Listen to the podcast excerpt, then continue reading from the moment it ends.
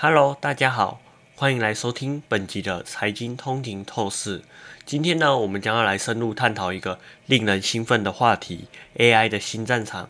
Google 和 OpenAI 正在争相推出多模态大语言模型，让我们一起来看看这场激烈的战争究竟会带来什么新的可能性。随着 AI 技术的快速发展，这个领域呢变得越来越激烈。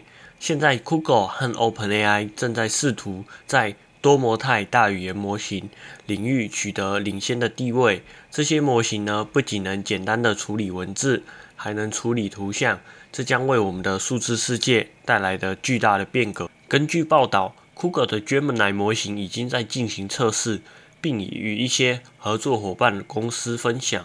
而 OpenAI 也在积极努力，他们的高比模型结合了多模态功能，尽管目前还在训练的初阶阶段。这个竞赛啊，有些类似于科技界的大战，就像苹果和安卓之间的之争一样。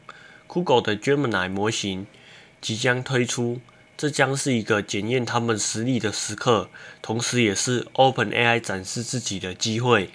还有一个有趣的传闻，关于 GPT 五的传言正迅速扩散，这意味着这场 AI 竞赛呢将更加的激烈，我们可以期待更多的创意和惊喜。最后，虽然 OpenAI 目前领先，但有分析师看好 Google 的潜力，因为他们拥有了更多的数据资源，包括文字、图像、影片和音讯资料，这将为他们的多模态模型的发展提供优势。